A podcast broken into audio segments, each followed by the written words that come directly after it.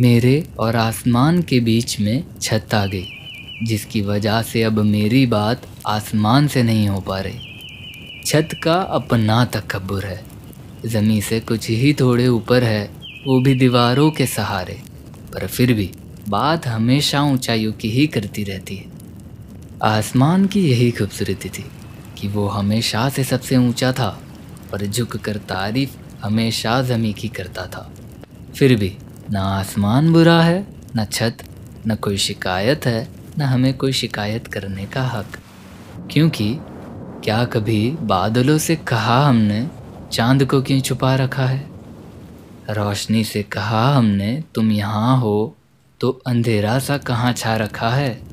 जहाँ जहाँ अंधेरा होता है, वहाँ किसी से रोशनी का ज़िक्र नहीं होता। और जहाँ जहाँ रोशनी है, वहाँ उस रोशनी का किसी को फ़िक्र नहीं होता। आज ये ऊँची ऊँची इमारतों के बीच मेरा आसमान छुप गया। जहाँ से चांदनी आती थी हमें छूने, वो रास्ता ढक गया।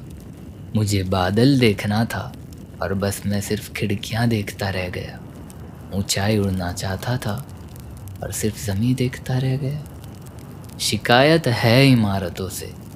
मेरा आसमां से फासला कुछ यूँ कर दिया जो मेरे लिए उम्मीद थी रोशनी की, वहाँ से उस उम्मीद को धुंधला कर दिया।